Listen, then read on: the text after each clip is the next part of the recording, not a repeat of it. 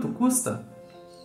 Talvez essa seja uma das primeiras perguntas que a gente faz quando nós queremos comprar algo ou quando queremos contratar algum tipo de serviço. Segundo Samuel, capítulo 24, verso 24 diz assim: Porém, o rei disse a Araúna: Não, eu vou comprar de você pelo que vale, porque não oferecerei ao Senhor meu Deus holocaustos que não me custem nada. Assim Davi comprou a eira e os bois por 50 moedas de prata. Eu adoro uma promoção. Tenho certeza que você também. Mas melhor ainda do que uma promoção é quando nós ganhamos um brinde ou quando nós ganhamos um presente.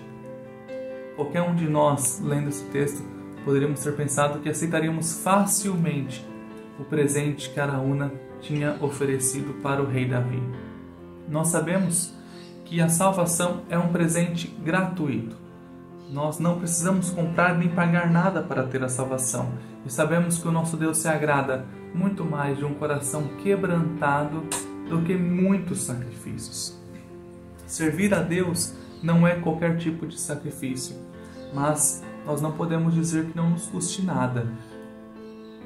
Deus deseja de nós muito mais do que qualquer sacrifício. Ele quer um coração quebrantado, ele quer a nossa vida.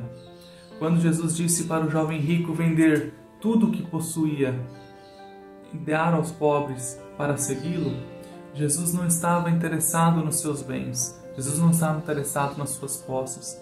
Jesus queria uma vida totalmente entregue a Ele, dedicada a Ele. Será que nós podemos oferecer isso? Que Deus nos abençoe.